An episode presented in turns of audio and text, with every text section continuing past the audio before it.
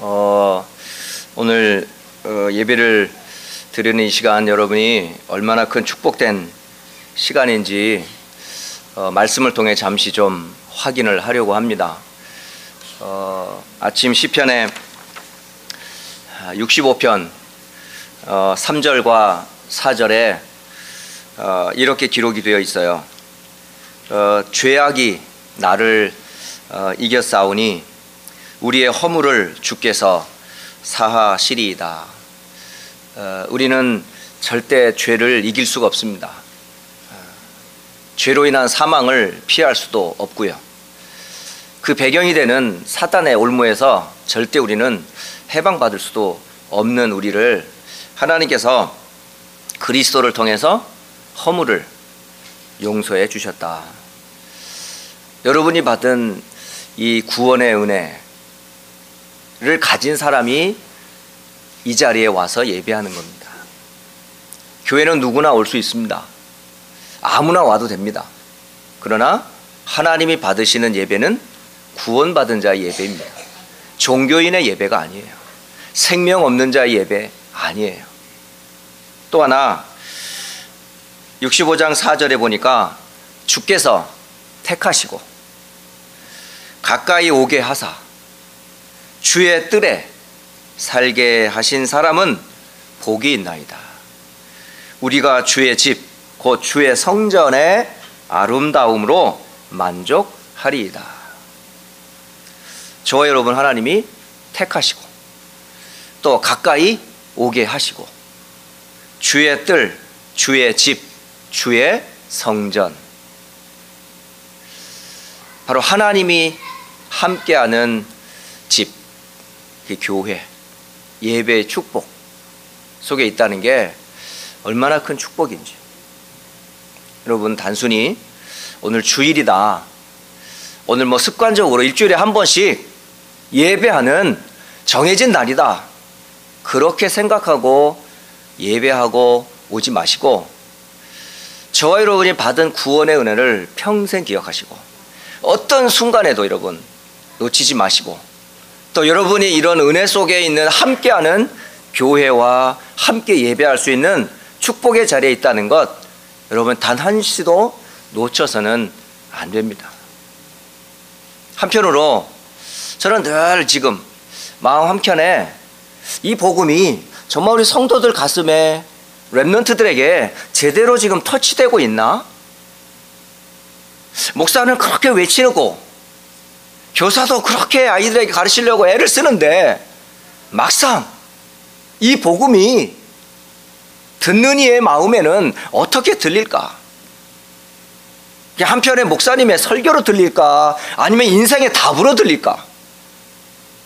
한순간 지나가는 30분의 메시지일까? 아니면 내 인생의 영원한 답이 될까? 또 한편으로 통역을 통해서 메시지를 듣는 어, 우리 가족들. 역시 통역을 통하다가 보니까 듣는 사람이 이 전달하는 이 메시지가 그들 가슴에 얼마큼 터치가 될까? 저는 그걸 늘 고민합니다. 통역을 잘하네, 못하네가 문제가 아니에요. 제가 지난번에 히스패닉 목사님들과 한 달에 한 번씩 모임을 갖습니다. 모임을 가지면 세 번 통역을 해야 돼. 제가 한국말로 메시지를 전하고, 그럼 옆에서 제니퍼 집사님이나 다혜 집사님이 영어로 이 말을 옮겨요. 그 영어로 옮긴 이것을 토니 장로님께서 Spanish로 통역을 하는 거예요. 그거를 Spanish 목사님들이 듣는 거예요. 그러니까 A라고 하는 사람이 메시지를 전달하고 B라는 사람이 통역을 하고 C라는 사람이 통역을 해서 네 번째로 듣는 거야.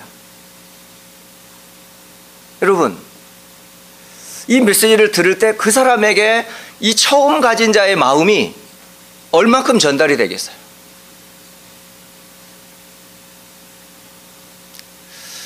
저는 그걸 생각하면서 어떻게 하면 정말 이 복음을 여과 없이 그냥 필터링 하지 않고 그냥 들을 수 있는 방법은 없을까? 때로는 그 Spanish 목사님들 채팅방이 있어요. 몇 십여 명이 거기서 서로 메시지를 주고받고 포럼하는 어, 채팅방이 있는데 제가 한때 거기에 떠 있는 영상을 제가 이렇게 보게 됐어요. 유 목사님의 메시지를 딱 쓰셔요.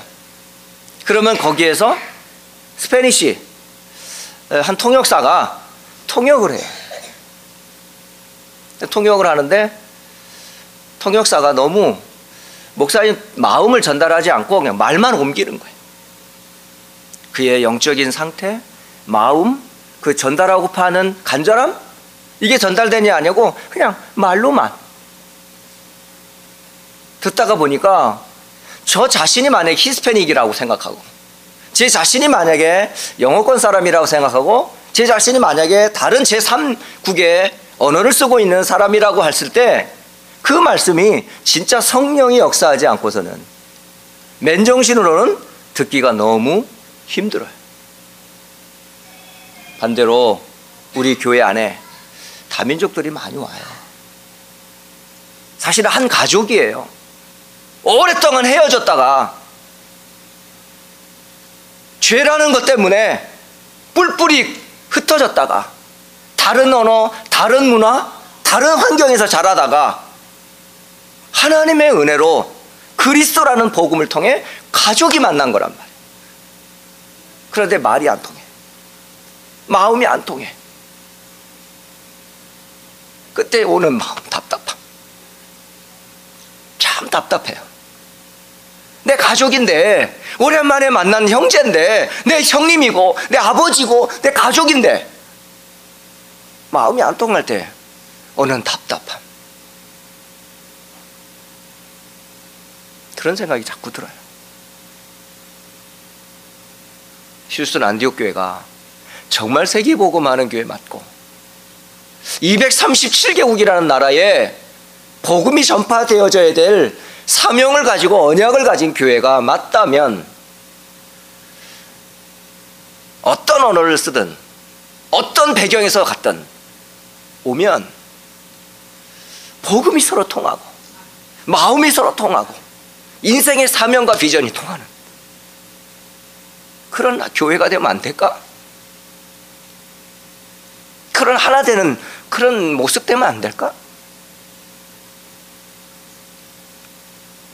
저희 안타까움이 매번 예배할 때마다 느껴져요.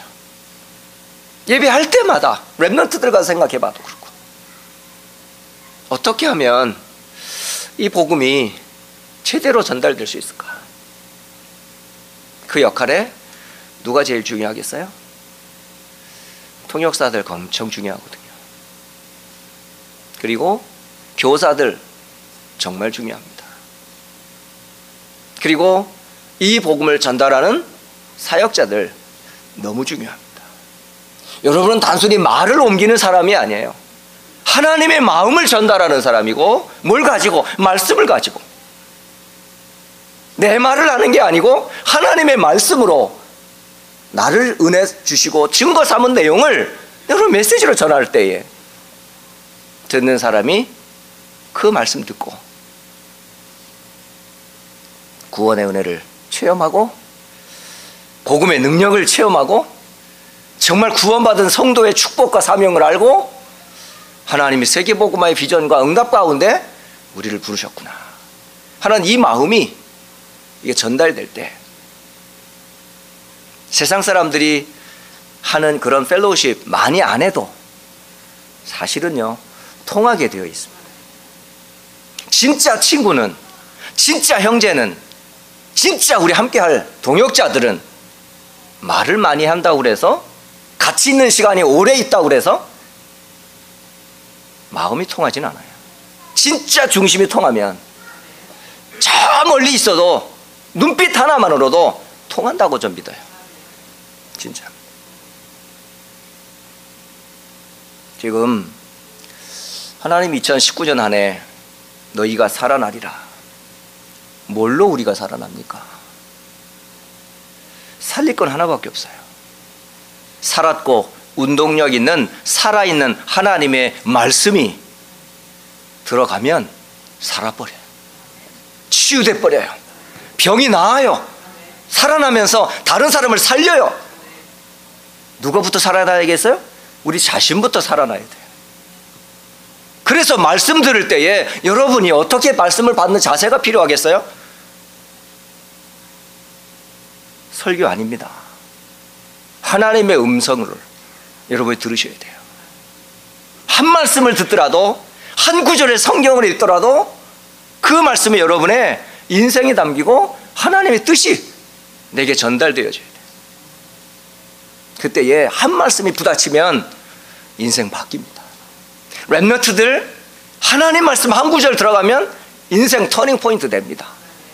아무리 고질병인 가정의 영적인 문제가 있어서 도저히 해결되지 않는 문제를 갖고 있다 할지라도 하나님의 살았고 운동력 있는 그 말씀 그의 영혼 속에 들어가면 살아나게 돼 있어요. 마른 뼈를 살리신 하나님인데요. 뭐. 큰 군대를 일으켜 세우신 하나님이 왜 못하시겠어요? 그리고 강단에서 흐르는 생명의 말씀이 흘러가는 곳마다 생물이 소성하고 번성하게 되는 그런 말씀의 생명력인 능력이 메시지 속에 말씀 속에 있는데 말씀 들어가면 살아요.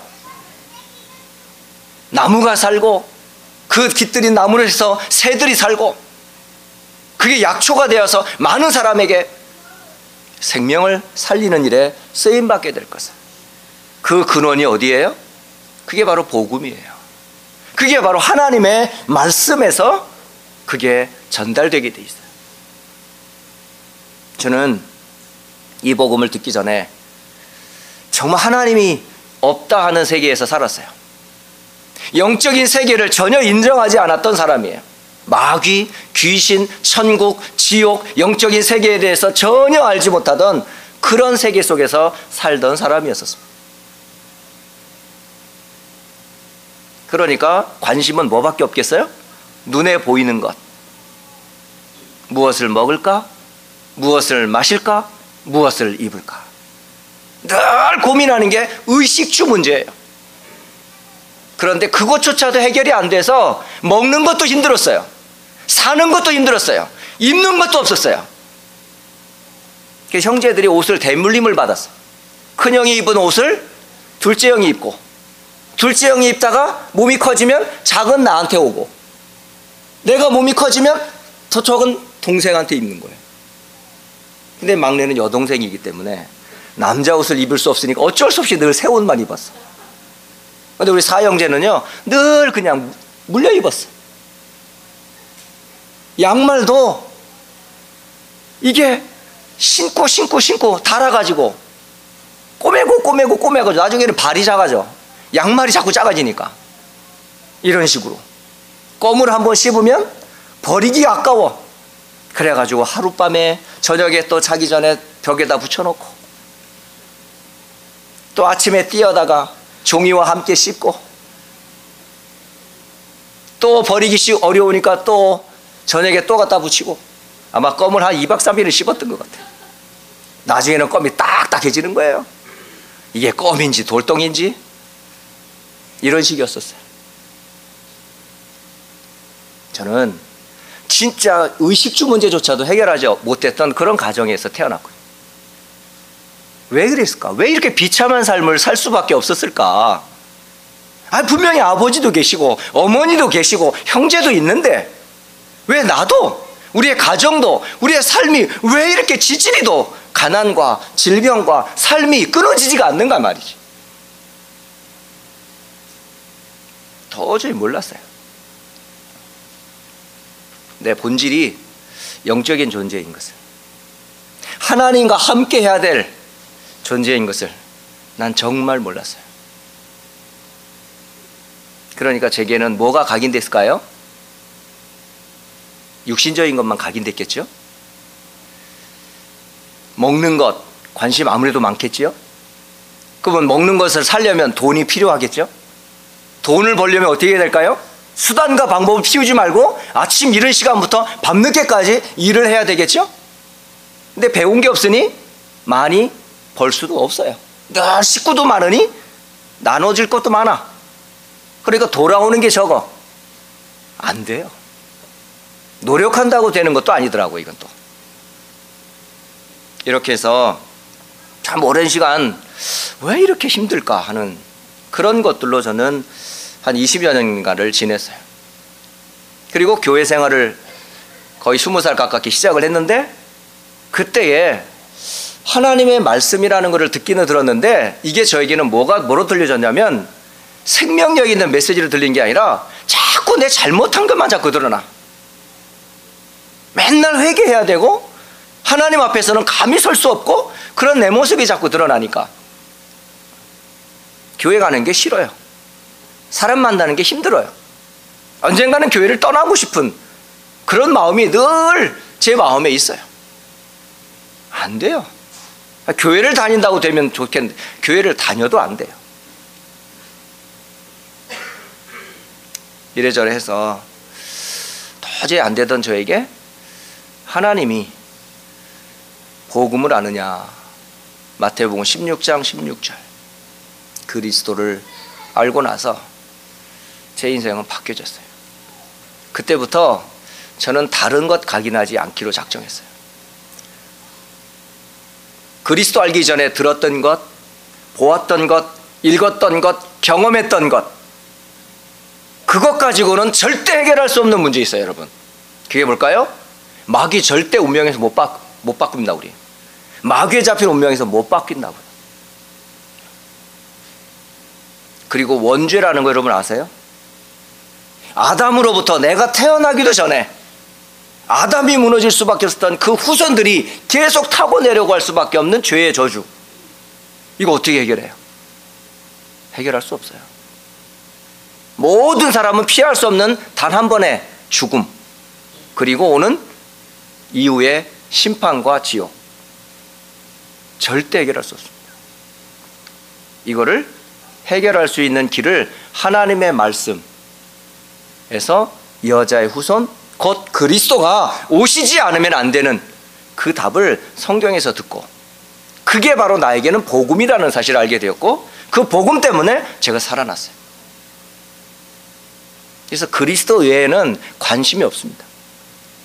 나머지는 다 그냥 해도 되고 안 해도 되고 그런데 절대 놓쳐서는 안 될 것.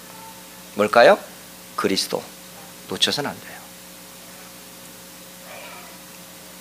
2019년에 전도자의 삶과 그 언약의 말씀을 따라 한 주간 한 주간 말씀을 지금 전달하고 있습니다.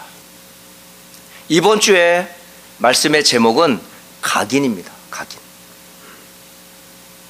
이 각인이란 뜻이 무엇이냐면 뿔에다가 칼을 가지고 글자를 새긴다는 뜻입니다. 흙에다가 쓰는 건 쉬워요. 나무에다 새기는 건 조금 쉬워요. 그런데 뿔에다가 글자를 새긴다는 것은요, 진짜 어렵습니다.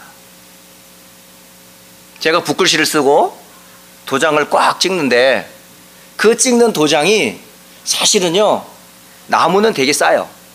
근데 뿔이나 어떤 옥으로 된 거는요, 굉장히 비쌉니다. 그리고 이거를 새기려면 나무는 두 시간이면 금방 파버려요. 그런데 돌이나 이런 뼈는요, 일주일 걸려요. 어디 주문해서 특별한 데 가서 새겨야 돼. 이런 식이에요. 근데 여러분에게 지금 그리스도 알기 이전에 나도 모르게 지금 각인된 게 있어요. 뭐예요? 첫째 뭐냐면 여러분 하나님이 없는 불신앙입니다. 사람들 마음속에는 하나님을 믿는 믿음이 없어요.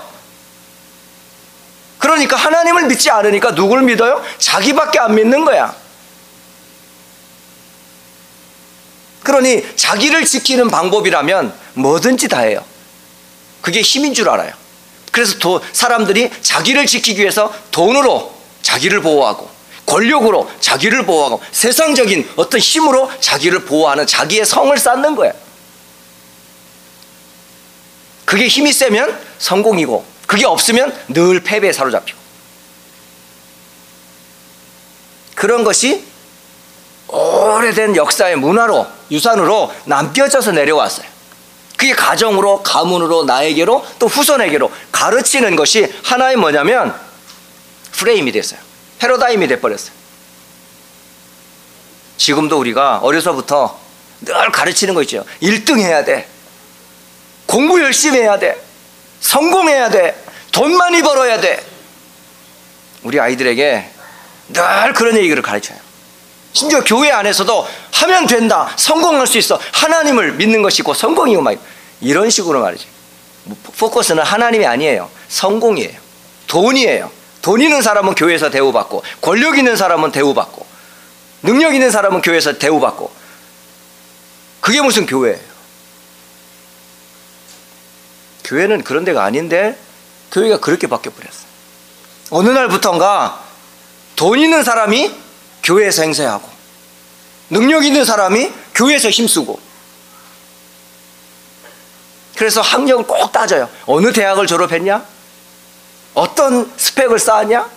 이런 걸 기준 삼아서 교회에서 심지어 사역자 목사님을 모실 때도 이력서부터 받아요. 어느 대학, 어느 신학교, 어느 경력이 있는지. 저는 쓸 게 없어요, 사실은. 참 모자란 사람인데, 감히 여러분 앞에 지금 말씀을 전하고 있는 저는 쓸 게 없는 사람입니다. 단 하나. 복음 때문에. 오히려 무식하니까 다른 말을 못 하겠어요. 제가 유식하면 이것도 참고하고 저것도 참고해서 참 미끈 반짝한 그런 설교를 할 텐데 저는 어제나 오늘이나 영원토록 아마 주님 오시는 그날까지 예수 외에는 말하지 않을 것을 제 하나님 앞에서 작정을 했기 때문에 늘 할 때마다 저는 예수님을 말할 수밖에 없습니다. 왜 그게 저한테는 너무 큰 힘이거든요. 다른 것 각인하지 않기로 했습니다. 오직 복음만 각인해야 되겠다. 그리고 랩런트들에게 다른 것 각인시키지 말고 우리 성도들에게 다른 것 각인시키지 말고 오직 그리스도로만 각인시켜야 되겠다. 이런 마음이요. 갈수록 제가 체험이 되고 확인이 돼요. 그래서 오늘 많은 말씀을 드리고 싶지만은 제가 여러분을 꼭 각인해야 될 일곱 가지 요거를 마무리로 정리하고 말씀을 맺도록 하겠습니다. 여러분, 여러분 개인이든지, 여러분 가정이든지, 여러분 자녀든지, 여러분 인생을 바꾸는 첫 번째 각인이 뭘까요? 그게 그리스도입니다. 창세기 3장 15절, 여자의 후손을 여러분 각인하셔야 돼요. 방주의 언약 되시는 그리스도를 각인하셔야 돼요. 유월절 어린 양의 피 그리스도를 각인하셔야 돼요. 임마누엘 각인하셔야 돼요. 약속을 따라 오신 그리스도 각인하셔야 돼요. 이 약속을 각인하는 그 주인공이 누구예요? 예수님이세요. 예수님이 그리스도라는 것을 구약의 바라만 보아도 응답받았던 요셉, 아브라함, 많은 신앙의 히브리서 11장에 사람들이 믿음의 주요 온전케 하시는 예수만 바라보았더라. 그게 각인입니다. 다른 것 바라보는 거 아니에요. 오직 그리스도. 이게 될 때 이런 각인됩니다. 두 번째 될게 뭘까요? 하나님의 나라입니다. 이 땅은 창세기 3장 이래로 사단에 의해서 모든 사람이 죄 가운데 빠져 하나님 없이 살아가요. 이 땅을 회복하는 길은 하나님의 나라가 임해야 되는데 그 임하는 방법이 뭘까요? 다른 거 없어요. 하나님 나라가 임하는 길은 그리스도를 전하는 거예요. 그리스도 전할 때 뭐가 임해요? 삼 저주가 무너지는 거예요. 죄가 끊어져요. 사탄이 무너져요. 모든 불신앙과 지역 권세가 깨지게 돼 있어요. 그래서 그리스도를 가진 자가 있는 그곳에 뭐가 임하도록 기도해야 될까요? 하나님의 나라가 임하도록 여러분 기도하셔야 돼요. 세 번째 각인해야 될 게 있어요. 우리의 힘으로는 안 됩니다. 스가랴 4장 7절 말씀하신 것처럼 힘으로도 아니 되고 능으로도 아니 되지만 오직 여호와의 시로로 되느니라. 사도행전 1장 8절 다른 말씀 아니에요. 오직 성령이 너희에게 임하시면 권능을 받고 땅 끝까지 이르내 증인이 되리라. 오직 성령이 여러분에게 각인되셔야 돼요. 네. 이게 각인이 안 되면 안 돼요. 그래서 그리스도 사도행전 1장 1절 여러분 각인되셔야 돼요. 사도행전 1장 3절 하나님의 나라 여러분 각인되셔야 돼요. 사도행전 1장 8절 여러분이 각인되셔야 돼요. 그러면 각인된 이것 가지고 여러분이 뭘로 여러분이 들어가야 돼요? 기도 이게 각인돼야 돼요. 말씀 이게 언약이라면 첫 번째 1, 3, 8이 언약이라면 여러분 뭘로 각인해요? 언약 잡은 자의 기도. 기도할 때마다 다른 것 구하지 말고 언약 잡고 기도하세요. 언약 잡고 기도하세요. 초대교회 마가의 다락방에서 성도들이 붙잡고 기도했던 것처럼 말이에요. 여러분, 날마다 여러분 그리스도 하나님의 나라 오직 성령으로 충만케 하옵소서. 이게 우리의 뭐가 돼야 돼요? 각인 내용이에요. 기도의 기도. 이거를 여러분이 말할 때 여러분 각인됩니다. 그래서 포럼 하는 게 중요한 거예요. 포럼 하는 거는 곧 각인시키는 거예요. 내 각인된 거를 서로 나눌 때 또 각인되는 거예요. 계속 반복해야 돼요. 가만히 있으면요. 각인되는 거 아니에요. 듣기만 해요. 그래서 말이 안 되지만 자꾸 하세요. 여러분 입에서 가장 많은 단어가 뭘로 나와야 돼요? 뭐가 많이 나와야 돼요? 그리스도가 제일 많이 나와야 돼요. 그리스도 한 단어가 여러분의 입에서 가장 많이 나와야 돼요. 그걸 혼자 하는 시간이 기도입니다, 기도. 그러니까 기도할 때에 그리스도로 나를 각인시키고, 기도할 때에 하나님 나라 임하고, 기도할 때에 약속하신 성령으로 충만한 은혜를. 여러분요, 기도할 때에, 그 다음에 포럼 할때 고백하는 거죠. 내가 만난 그리스도, 나와 함께 하시는 그리스도, 내 상처와 아픔 있지만은 그리스도 깨닫다라고 하는 사실을 계속 각인하는 거예요. 예. 그리고 저 모든 삶에서 여러분 그리스도로 각인하세요. 어려움에도 환경에도 상관없습니다. 그래서 24시 여러분 계속 각인하세요. 계속 하세요. 다른 거 하지 마시고. 그러니까 그리스도 하나님의 나라 오직 성령 기도 그리고 여러분 24시 여러분 삶을 뭘로요? 역으로 막 계속 각인하라니까. 요셉은 이 각인된 삶을 가졌을 때 노예라도 괜찮았어요. 감옥 가도 괜찮았어요. 총리가 돼도 그 성공에 도취하지 않았어요. 그가 함께 했던 건 뭐죠? 하나님이 나와 함께 하심에 대한 그 은혜가 그에겐 각인되어 있기 때문에 다른 거 관심 없었어요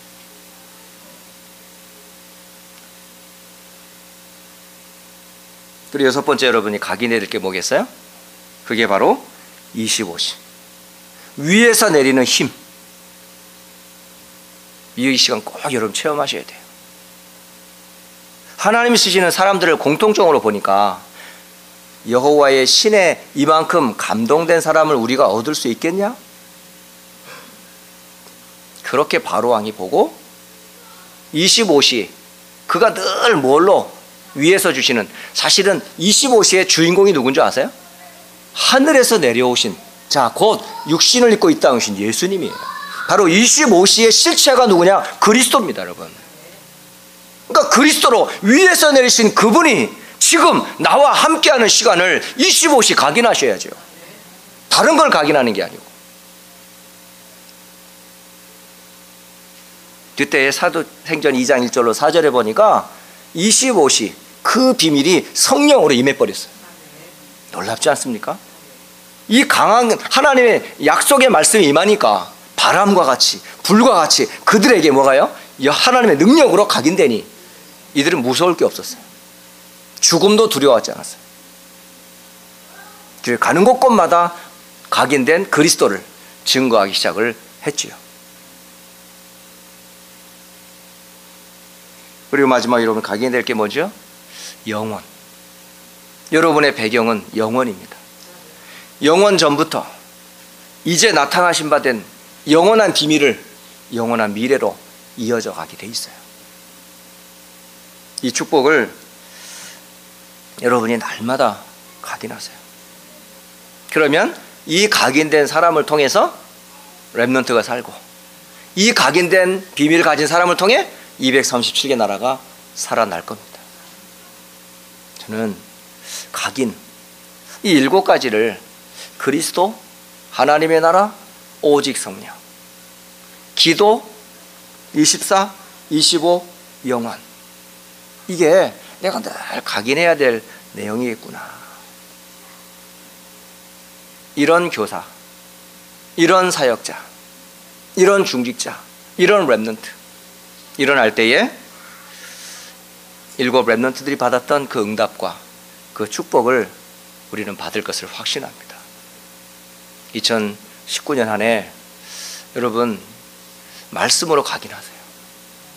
다른 각인하지 마시고요. 그리스도로 각인하세요.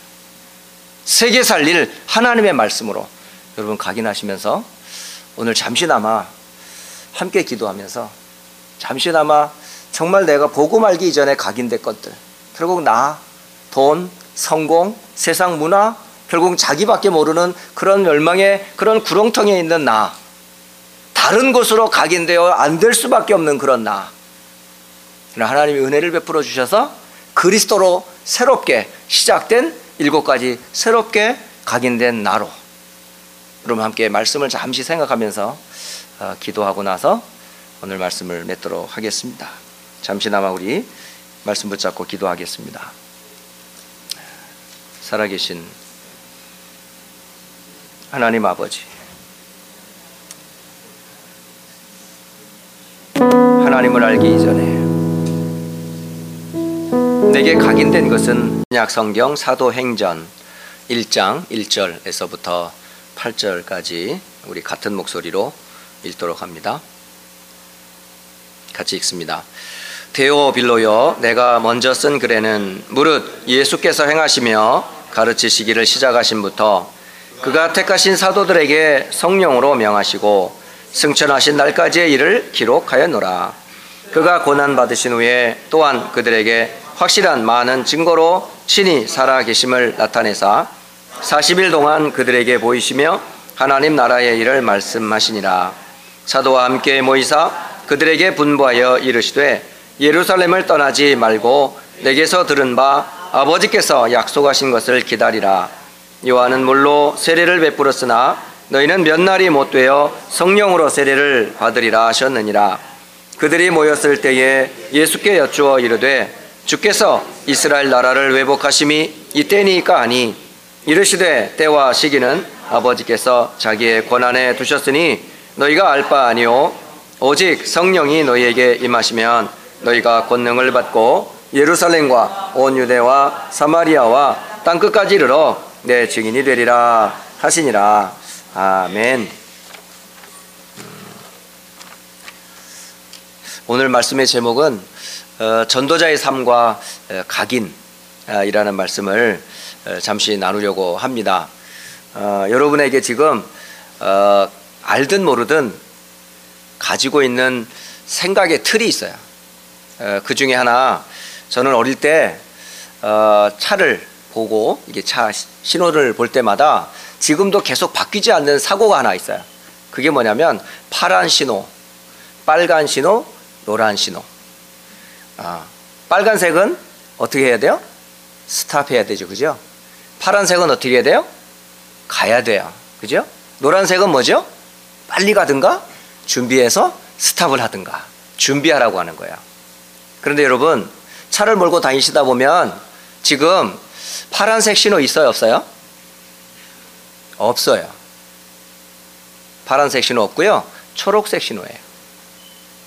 그런데 여전히 제 입에서는 파란색, 파란색, 파란색. 파란색이 저에게 이미 각인돼 있어요. 그러니까 제가 몰고 다니면서 파란색이야 말하는 건 저밖에 없어요. 그런데 옆에 있는 막내둥이가 아빠 파란색 아니야 초록색이야 이러는 거예요. 여러분 이런 예들이 한두 가지가 아니에요. 여러분 주변에 지금 많은 것들을 여러분 들었잖아요. 또 배웠잖아요. 그리고 읽었잖아요. 그리고 그것이요 체험이 됐어. 그러니까 그것이 여러분에게 머리로부터 발끝까지 다 각인되어 있어요. 여러분은 본대로 머리로 들어갑니다. 읽은 대로 뇌로 들어갑니다. 여러분이 경험한 것이요. 여러분 생각 속에 딱 들어가 있어요. 그게요. 여러분 생각에 딱 틀이 된 거예요. 그런데 그것이 생각한 것 가지고 뭐죠? 마음이 컨트롤되고 또 마음이 뭐가 연결돼요? 영과 연결돼 있어요. 근데 만약에 여러분이 틀린 것이 보여지고 읽혀지고 체험되어지면요 틀린 영적 관계를 계속하게 돼 있어요. 그런데 많은 분들이 지금 잘못 각인되어 있는데 그걸 전혀 몰라요. 대표적으로 여러분이 지금 가지고 있는 생각 중에 잘못 각인된 부분들을 성경에서 예수님이 그리스도를 제자들을 통해 고백되기 전에 예수님께서 제자들에게 묻는 질문들을 여러분 한번 잘 들어보세요. 마태복음의 16장을 여러분이 한번 기회가 있으면 이번 한 주간 동안 한번 생각해 보시면 좋아요. 묵상해 보시면 참 좋습니다. 그래서 대표적으로 마태복음 16장 5절에서부터 12절까지 한번 쭉 읽어보세요. 거기에 보면 예수님께서 바리새인과 사두개인들의 누룩을 주의하라 이렇게 말씀하셨어요. 이 바리새인은 누구며 사두개인은 누굴까요? 바리새인은 종교 지도자들이에요. 이들은 율법으로 구원을 받으며 하나님의 율법을 가지고 삶의 기준을 삼고 있는 사람들이에요. 그리고 또 하나의 사람들 영적인 사실을 믿기도 해요. 천사도 믿고 마귀도 믿고 천국도 믿고 지옥도 믿고 그런데 여기서 말하는 바리새인의 누룩을 성경 누가복음 12장 1절에는 뭐라고 얘기를 하냐면 바리새인의 누룩 곧 외식을 주의하라 이렇게 돼 있어요. 종교인들 중에 많은 신앙인들 중에 있죠. 외식하는 사람들 참 많아요. 교회에서는 굉장히 거룩한 것 같아요. 교회에서는 굉장히 믿음 있는 것 같아요. 교회에서는 굉장히 많은 사람들한테 인기도 있고 영향력도 있는 것 같아요. 그런데 막상 삶의 현장으로 돌아가 버리면요. 저분이 장로래 하고 깜짝 놀라는 사람도 많아요. 야, 저분이 목사래. 깜짝 놀라는 사람 많습니다. 저분이 집사라고? 도저히 믿어지지 않는 그런 사람들 참 많아요. 그러니까 우리 주변에 아, 교회 다니다가 막 뭐 신앙생활 그만둔 사람 얼마나 많은데 대부분 왜 그런 줄 아세요? 교회의 모습하고 삶의 모습이 너무 다른 거예요. 어, 예수 믿는 게 왜 그래? 어, 교회 다닌다면서 왜 그래? 이런 얘기 많이 듣지요. 대부분 초신자들도 그럴 거예요. 어, 교회 다니는 사람은 천사처럼 아름다울 줄 알았더니 오히려 더 문제가 많아. 더 심각해. 와, 나는 하나님 모를 때는 오히려 몰랐는데 교회 다니고 나니까 더 이상한 사람들만 많이 만나는 거 있지?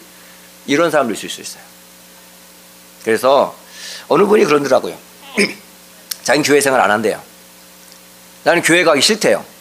왜냐하면 너무 사람들이 위선적이라는 거예요.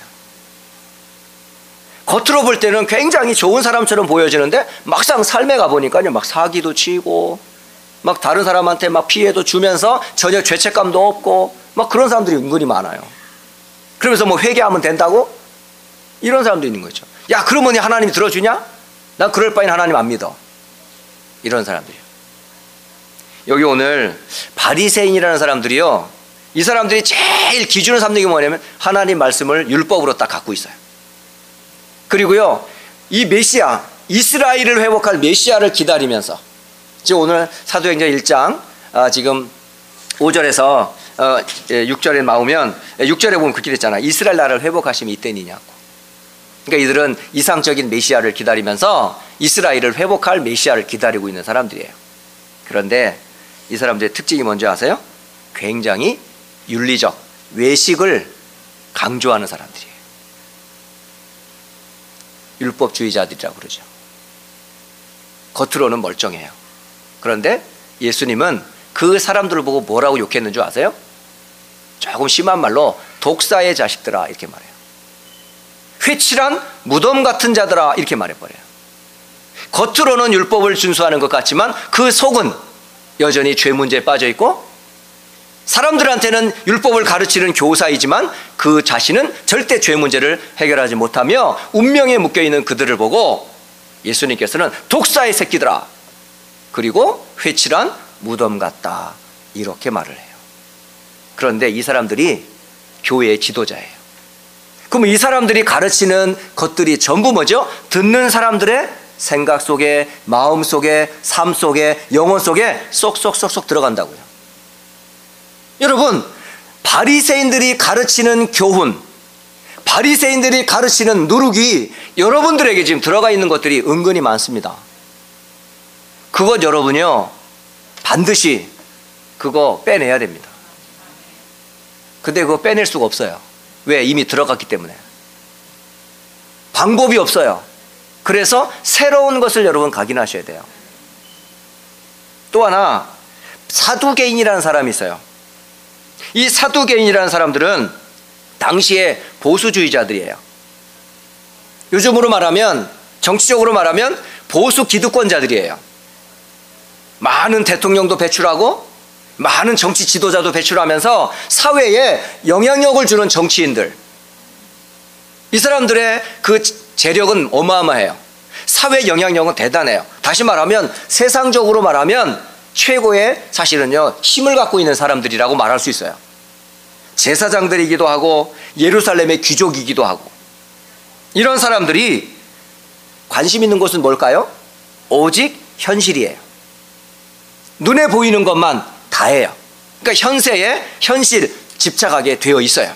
그리고 경건이니 뭐 기도니 영적인 거니 관심 없어요. 돈만 된다면 힘만 주어진다면 뭐든지 할 수 있는 거 있죠.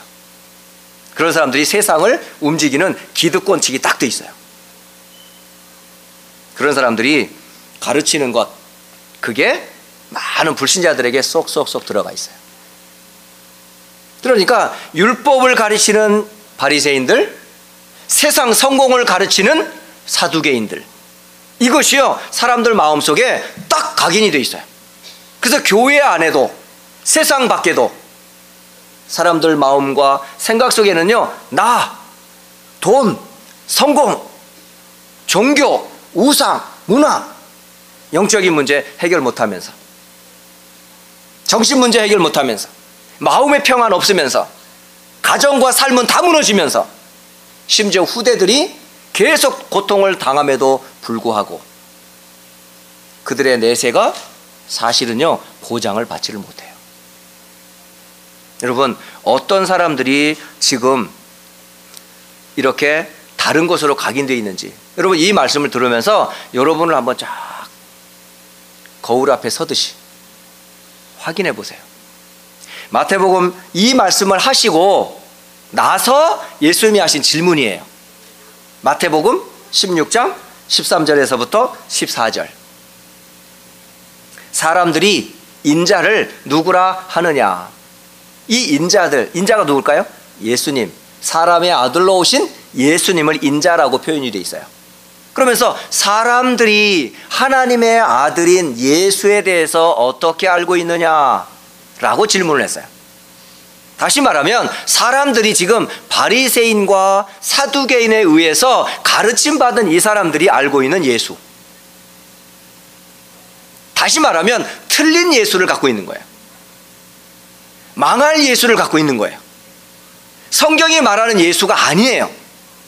여러분, 여러분이 믿는 예수님은 어떤 예수님이세요? 어떤 사람들은 사회 정의를 부르짖는 예수가 있어요. 대표적으로 운동권이라고 그래요. 저는 대학을 86년도에 대학을 들어갔어요. 1986년도에 대학을 들어갔는데 대학 내내 있죠. 학교에서는 데모가 끊어지지 않았어요. 거기에 앞장섰던 분들이 목사님들이세요. 네. 그 학생들의 마음과 생각을 움직이는 운동권 제야의 목사님들이 계셨어요. 이분들이요 사회 구원을 부르짖어요. 아니 교회는 뭐 하고 있는 거야 지금? 지금 사람들은 정치 권력에 지금 짓눌려 고통을 당하고 있는데 그러니 총을 들고 칼을 들고 지 불의하는 정권을 타도해야 되지 않냐? 이러면서요 많은 학생들을 하여금요 성경을 가지고 예수가 바로 그런 예수로 막 설명을 했던 거예요. 그래서 어떤 아이는요 막 자살도 하고 몸에다가 휘발유를 뿌려놓고 막 투신 자살도 하고 막 그랬어요. 심지어 제가 다녔던 그 학교에 학생들 중에 몸에 불을 뿌려가지고요 그 학교 건물에서 떨어지고 심지어는 큰 연못에 빠져 죽고 그런 일들이요 굉장히 많았습니다. 그때 당시에 사람들은 예수는 어떤 예수예요? 사회의 불의와 대항하는 예수로 말했던 거예요. 정치와 싸우는 예수로 말했던 거예요. 약한 자들을 돕는 그런 예수로 말했던 거예요. 지금도 많은 사람들이 예수를 그렇게 알고 있어요.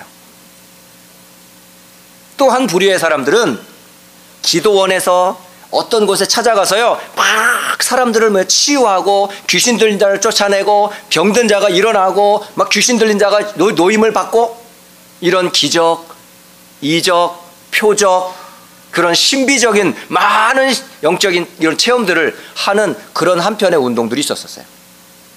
그래서 기도원에서 막 치유 운동한다 그러면 사람들이 우르르 몰려가요. 그래서 예수 이름으로 병든 자를 치유하고 예수 이름으로 귀신 들린 자를 치유하고 예수 이름으로 하나님이 역사를 체험하는 그런 기적을 나타내는 그런 예수. 예수는 바로 기적의 하나님이다. 이런 식으로 가르쳤어요. 그래서요, 한때 한국 교회와 전 세계 교회가 치유 운동이 굉장히 했었어요. 근데 그 치유가 전부 어떤 치유인 줄 아세요? 전부 육신적인 치유였었어요. 그런 신비 운동들을 참 많이 했었습니다. 세 번째 어떤 사람들이냐면 예레미야적인 바로 구제 운동하는 그런 사람이에요. 제가 함께 했던 대학 때에 함께 했던 선배가 있어요. 이 선배가 사실은 대학을 들어올 때는 아프리카 선교사로 꿈을 꾸던 그런 선배였어요. 그래서 학교에서 배운 전공이 뭐냐면 아프리카에서 쓰는 스와힐리어라고 하는 아프리카어를 전공하는 선배였었어요. 그러니까 자기는 스와힐리어를 전공해서 아프리카를 선교하겠다 하는 마음으로 사실은 대학에 들어왔던 선배였었어요. 그런데 이 선배가 대학을 다니면서 마음이 바뀌기 시작했어요. 그리고 틀린 가르침을 받기 시작하면서 이 선배는 오히려 선교니 전도니 교회니 이런 거를 뒤로 하더니요 어느 날 어디로 가느냐 창녀 고아 거, 뭐 이렇게 거린들 그래서 홈리스들 이런 곳이 있는 곳을 찾아가는 거예요. 거기서 그들을 먹이고 씻기고 입히고 그런 봉사를 하는 그런 운동에 빠졌어요. 왜? 예수님을 봐라. 성경에 보니까 그렇게 가난한 자들, 버림받은 자들, 고아들 이런 자들과 함께 하지 않았니? 나도 예수님이 그런 삶을 살았던 것처럼 나도 그런 삶을 살고 싶어. 라고 얘기를 하면서요. 이분이요. 그런 봉사 운동에 빠져버렸어요. 이래 어느 날 가보니까 이분이요. 교회도 안 다녀. 완전히 신앙생활을 버려, 버렸어요. 사실은 제가 대학 갈 때 가장 영향력을 받았던 선배 중에 한 분이 그런 분이었거든요. 근데 그 후에 만날 수가 없어요. 여러분, 예수님은 가난한 자들 왜 함께 했어요, 사실은. 그러나 정말 예수님이 오신 것은 정말 가난한 자들 위해서 오셨을까요? 예수님이 진짜 오신 것은 우리를 병든 자에서 질병에서 귀신 들려서 치유해 주기에 오셨을까요? 정말 예수님은 사회 구원과 세상의 정치 권력의 불의를 바르게 고쳐서 정치 제도를 이 땅에서 정말 하나님 나라다운 그런 나라를 세우는 일에 하나님이 이 땅에 오셨을까요? 아직도 그렇게 신앙생활하고 있다고 한다면 여러분은 지금 바리새인의 누룩과 사두개인의 누룩 속에 지금 각인된 사람들이에요. 또 하나는 선지자 중에 한 사람이라라고 말을 해요. 성경을 가르치고 성경 공부를 하고 성경을 지식 삼아 성경을 기준 삼아 하는 것 같은데 사실은요 그게 지식이고 그게 종교의 하나의 방법으로 그래서 지식, 과학 그런 생명 없는 종교 생활을 계속 해가는 사람들 참 많습니다. 여러분, 이런 거를 가지고는 여러분 나쁘다는 말은 아니에요. 좋은 거예요. 그러나 이거는 절대요 본질은 아닙니다. 예수님이 오신 본질이 그게 아니에요. 예수님이 이 땅에 십자가를 지신 이유가 그것 때문에 오신 게 아니라고요. 예수님은 왜 오셨는 줄 아세요? 바로 세상 사람들이 알고 있는 예수입니다, 이게. 세상 사람들이 인자를 누구라 하느냐 할 때에 어떤 이는 세례 요한, 어떤 이는 예레미야, 어떤 이는 엘리야, 어떤 이는 선지자 중에 한 사람입니다라고 하는 대답이 바로 바리새인의 누룩으로 사두개인의 누룩으로 각인된 사람들의 이야기라고요. 이때에 예수님께서 제자들을 바라보면서 너희는 나를 누구라 하느냐 오늘 여러분이 이 말씀 앞에서 여러분이 믿는 예수와 제자들에게 묻는 그 질문을 여러분이 이 시간 한번 질문에 대답을 해보세요. 여러분, 예수님은 도대체 누구십니까? 나에게 예수는 누굽니까? 너희는 나를 누구라 하느냐? 라는 질문을 여러분이 직접 이 시간에 받았다면 여러분 뭐라고 대답하실래요? 저는 28살 때 그 고백을 했어요. 거의 20년 동안 하나님, 예수님, 교회, 성경, 천국, 지역 알지 못했던 불신자였던 제가 거의 10여 년 동안 교회 생활을 하면서 생명 없는 종교 생활로 신비주의, 뭐 인본주의, 어떤 신비 이런 봉사운동 해왔지만 저에게는 단 한 번도 행복한 적이 없었어요. 참 저는요 만족감이 없었어요. 결국 저는 하나님도 없는 줄 알았고 예수도 필요 없는 줄 알았고 교회 가야 될 이유도 찾지를 못하고 있다가 더 이상은 내가 본인을 속일 수가 없어서 교회를 떠나고 싶었거든요. 그때에 받은 질문이 이거예요. 너는 나를 누구로 알고 있느냐를. 너희는 나를 누구로 알고 있느냐? 이때에 전 처음 들었어요. 시몬 베드로가 대답하여 이르기를 주는 그리스도시요 살아계신 하나님의 아들이십니다. 이 고백을 하는 거예요. 저는요 한 단어 한 단어 의미를 몰랐어요. 주 그리스도 하나님의 아들 몰랐어요. 저는 그 말씀을 들었을 때 저에게 진짜 아 나는 복음을 모르는 사람이구나. 나는 구원받지 못한 사람이구나. 나는 예배할 수 없는 사람이구나. 나는 하나님을 정말 모르고 있었구나. 라는 제 모습을 발견하게 됐습니다. 여러분, 여러분에게 이 각인이 필요해요. 이전까지는 사두개인의 누룩, 바리새인의 누룩으로 세상의 누룩으로 가득 차 있는 여러분이 이제 하나님이 주시는 그리스도로 각인해야 된다 이 말씀입니다. 도대체 그리스도는 누굽니까? 왜 예수님이 그리스도라고 말합니까? 딱 한 가지 때문에 그렇습니다. 하나님을 떠나 있는 인간을 하나님 만나도록 하기 위해서. 모든 문제는 집 나가면서 시작되는 거예요. 하나님의 품을 떠나면서 또 시작되는 거예요. 옛말에 그거 있잖아요. 집 나가면 고생이라고. 하나님과 함께 해야 될 사람이 하나님을 떠나버렸으니 문제가 많잖아요. 그게 문제입니다. 여러분이 하나님을 떠나는 게 행복한 줄 알죠? 제가 대학 들어갈 때마다 아이들한테 꼭 얘기합니다. 대학 들어가면서 freedom 하지 마라. 아, 그동안은 뭐 엄마, 아빠 함께 있었지만 난 대학 들어가면서 나는 성인이야. 나는 18세가 되면서 자유야. 20살이 되면서 술 먹을 수 있어. 담배 필 수 있어. 결혼까지 할 수 있거든. 손대지 마. 나 혼자 할 수 있어. 할 수 있습니까? 할 수 있습니다. 근데 뒷감당이 안 됩니다. 감당이 안 됩니다. 일은 버려놓을 수 있습니다. 자유는 여러분 마음입니다. 그러나 본인의 영적인 문제 올 때, 개인의 상처 올 때, 삶의 문제 올 때, 결국은요, 뒤돌아보게 돼 있어요. 엄마 도와주세요. 아버지 도와주세요. Freedom. 개인의 생활도 freedom이 안 되면서 하나님으로부터 떠난다고요? 절대 그 사람은 행복할 수 없거든요. 물을 떠난 물고기 행복할 것 같죠? 뿌리 뽑힌 나무 행복할 것 같죠? 세상에 갇힌 새 행복할 것 같죠? 절대 그렇지 않습니다. 인간이 하나님 없이 산다고요? 행복하지 않습니다. 인간은 원래 하나님의 형상대로 하나님과 함께 있도록 지음받았거든요. 그러니까 관계가 끊어지면 결국은요, 모든 문제가 시작됩니다. 왜 문제가 이런 문제 생겼을까요? 그게 바로 죄 때문에. 무슨 죄요? 여러분이 알지 못하는 원죄. 언제부터요? 아담과 하와가 지음받고 하나님과 함께 될 그 축복 가운데 언약되어졌던 선과 악을 알게 하는 나무의 열매 먹지 말아라.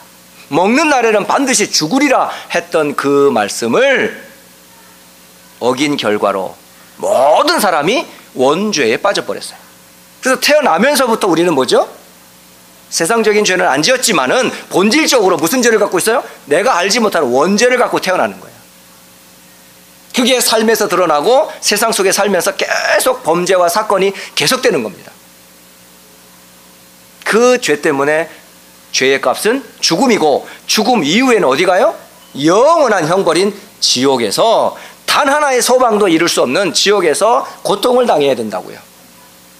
그럼 이 죄가 왜 생겼어요? 바로 타락한 천사 사단에게서 시작된 거예요. 사단은 눈에 보이지 않아요. 그리고 바리새인들을 통해 사두개인을 통해 사람들의 영혼, 마음, 생각을 도둑질하면서 지금도 하나님 만나지 못하도록 원죄가 뭔지 모르도록 지옥과 저주에서 해방받는 길을 알지 못하도록 지금도 사두개인의 누룩과 바리새인의 누룩을 가지고 사람들 지금 각인시키고 있어요. 책을 가지고 각인시키고 있고 경제를 가지고 각인시키고 있고 세상의 문화를 가지고 각인시키고 있어요. 그러면서 여러분은 그런 것인 줄 알고 살아가고 있습니다. 여러분, 각인하는 거 주의하셔야 돼요. 무엇이 각인되냐에 따라 여러분 응답이 달라집니다. 무엇이 들어갔냐에 따라 여러분 삶이 달라집니다.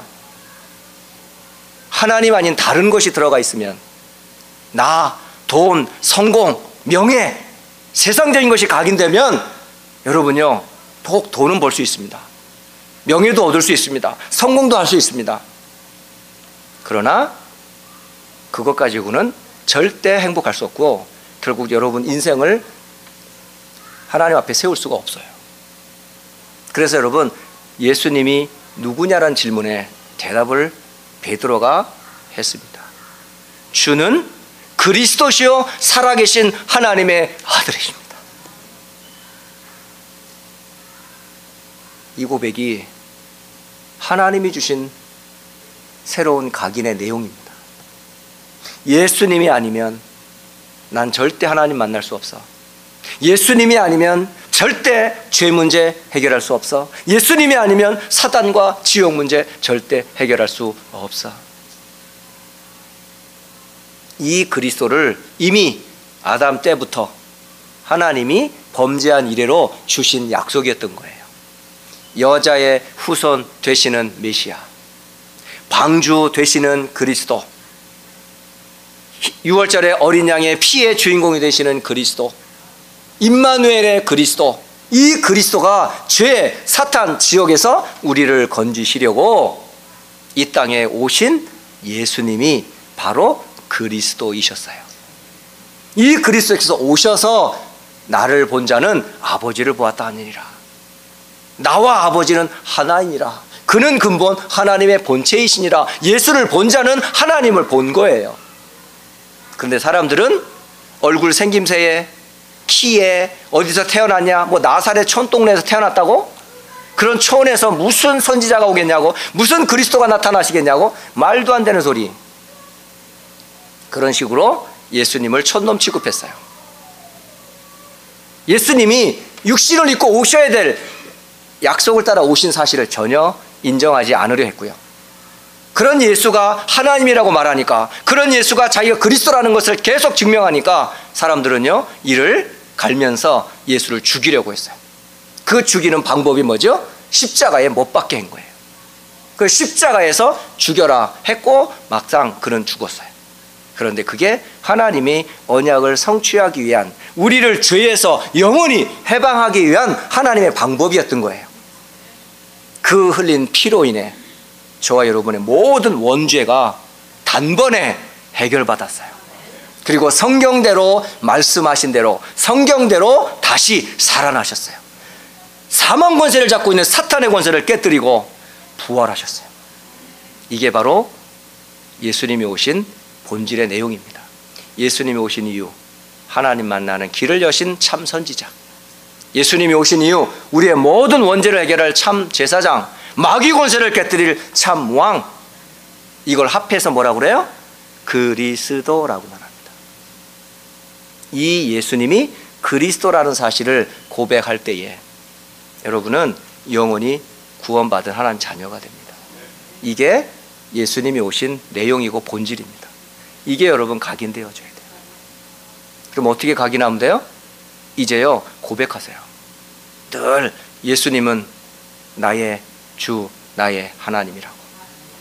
참 왕, 참 선지자, 참 제사장이라고 여러분이 그 고백하시는 거예요. 그 주는 그리스도시여 살아계신 하나님의 아들이심을 고백할 때마다 삼저주, 죄, 사탄, 지옥이 완전히 끝나요. 다 이루었다. 끝났어요. 이 고백을 여러분이 입에서 자꾸 고백하세요. 그리고 문제 앞에서 고백하세요. 나를 죄로부터 마귀로부터 운명에서 건지신 이가 이 개인의 문제 치유할 수 없냐? 가정의 문제 치유할 수 없냐? 삶의 문제 치유할 수 없냐? 교회 문제 해결할 수 없냐? 심지어 국가와 세계 문제 해결할 수 없겠냐? 그 사람들은 본질은 해결하지 아니하고 드러난 겉문제만 해결하려고 했으니 정치가 안 바뀌는 거예요. 본질이 바뀌어야 국가가 바뀌어요.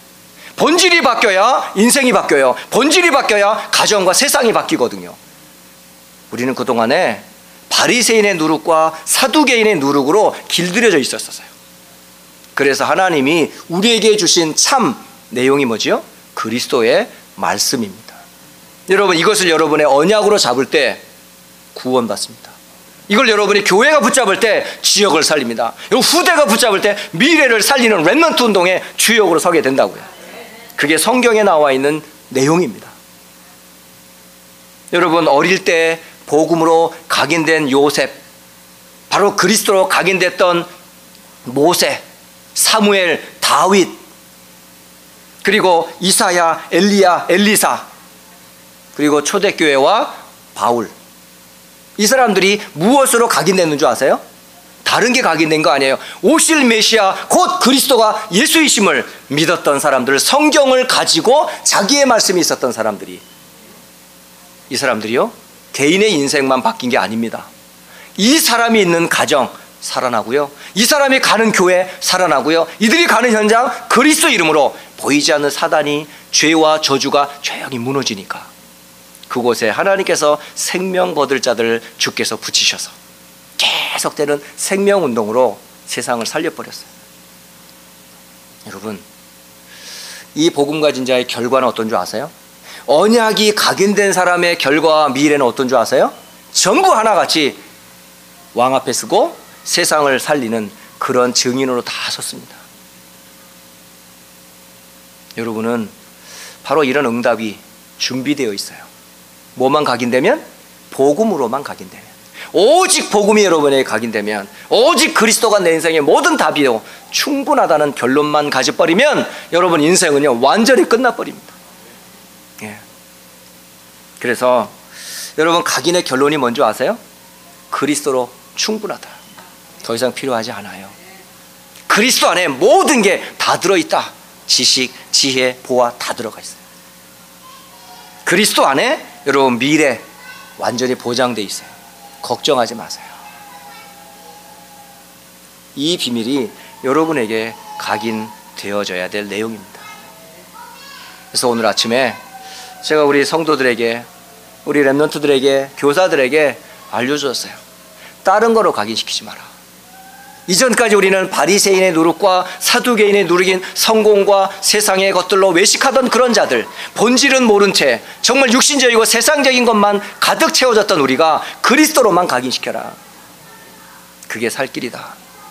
그게 나를 살리는 길, 교회를 살리는 길, 세상을 살리는 길, 미래 237개 나라를 살리는 길이 거기에 있다라고 말씀을 드렸어요. 여러분 듣지 않았습니다.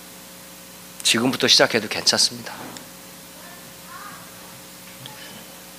성경을 볼 때마다 여러분 그리스도의 눈으로 성경을 보세요. 하나님이 우리에게 드러내려고 하는 게 성경인데 성경을 통해서 계속 그리스도를 말해주고 계시니까 여러분 그리스도를 자꾸 들으면요 여러분 살아요. 가정이요 변화돼요. 후대요 치유돼요.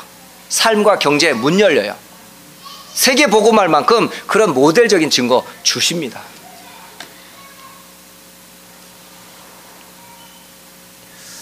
결론적으로 기도 제목을 드리고 마치도록 하겠습니다. 여러분, 한 주간 내가 가지고 있는 잘못된 각인들,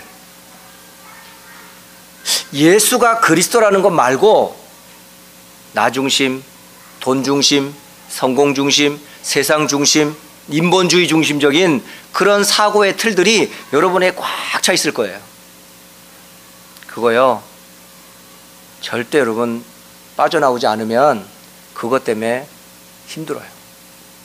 그것 때문에 고통당해요. 그것 가지고는 절대 하나님 자녀 될 수 없어요. 그래서 여러분 잘못 각인된 것들 다 뽑아버리세요. 그리고 발견하세요. 그리고 두 번째 고백하세요.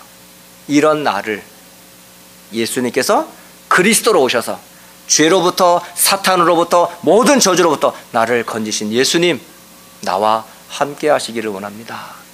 라고 고백하세요. 그리고 나서 세 번째로 꼭 고백하세요. 혹 문제 있어요? 여러분 가정에 자녀의 삶에 갈등이 있습니까? 그때에 그리스도 이름으로 명령해 버리세요. 질병아, 사탄아, 저주의 세력아 예수 이름으로 결박받고 떠나갈지어다. 싸우세요. 여러분 이미 승리한 싸움에 여러분은 딱 언약 잡은 자들이기 때문에 승리가 보장되어 있어요.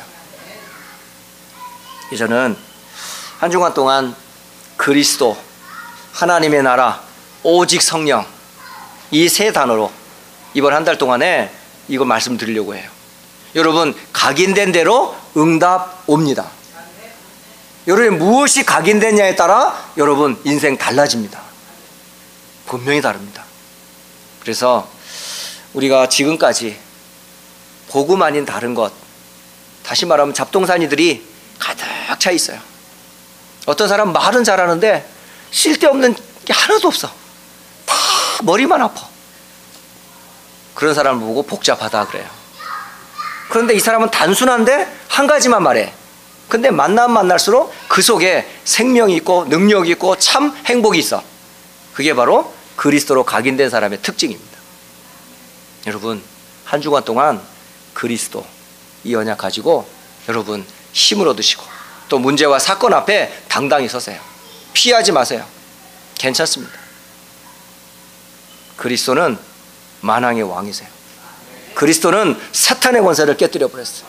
그리스도는 모든 죄를 십자가에서 다 끝냈어요. 그리스도는 지금 여러분과 함께 하시는 하나님이세요. 그래서 주는 그리스도시요 살아계신 하나님의 아들이십니다. 이 성경을 가지고 여러분이 언약으로 잘 삼으셔서 여러분 자신이 먼저 치유받기를 원하시고 또 가정이 살아나기를 원하고 우리 현장과 미래가 살아날 것을 확신합니다. 이 시간에 조용한 시간이지만 다시 한번 내가 알고 있는 예수는 어떤 예수인가? 나는 정말 나를 위한 예수인가? 정말 예수를 본질적으로 내가 제대로 신앙생활을 하고 있는가? 내가 받은 구원이 어디서 구원을 받았으며 어떤 축복을 받았는가? 이 부분들 잠시 생각하면서 주님 그리스도시요 살아계신 하나님의 아들이심을 조용히 고백하면서 오늘 어, 기도하는 시간 잠시 가져보도록 하겠습니다. 함께 기도합니다.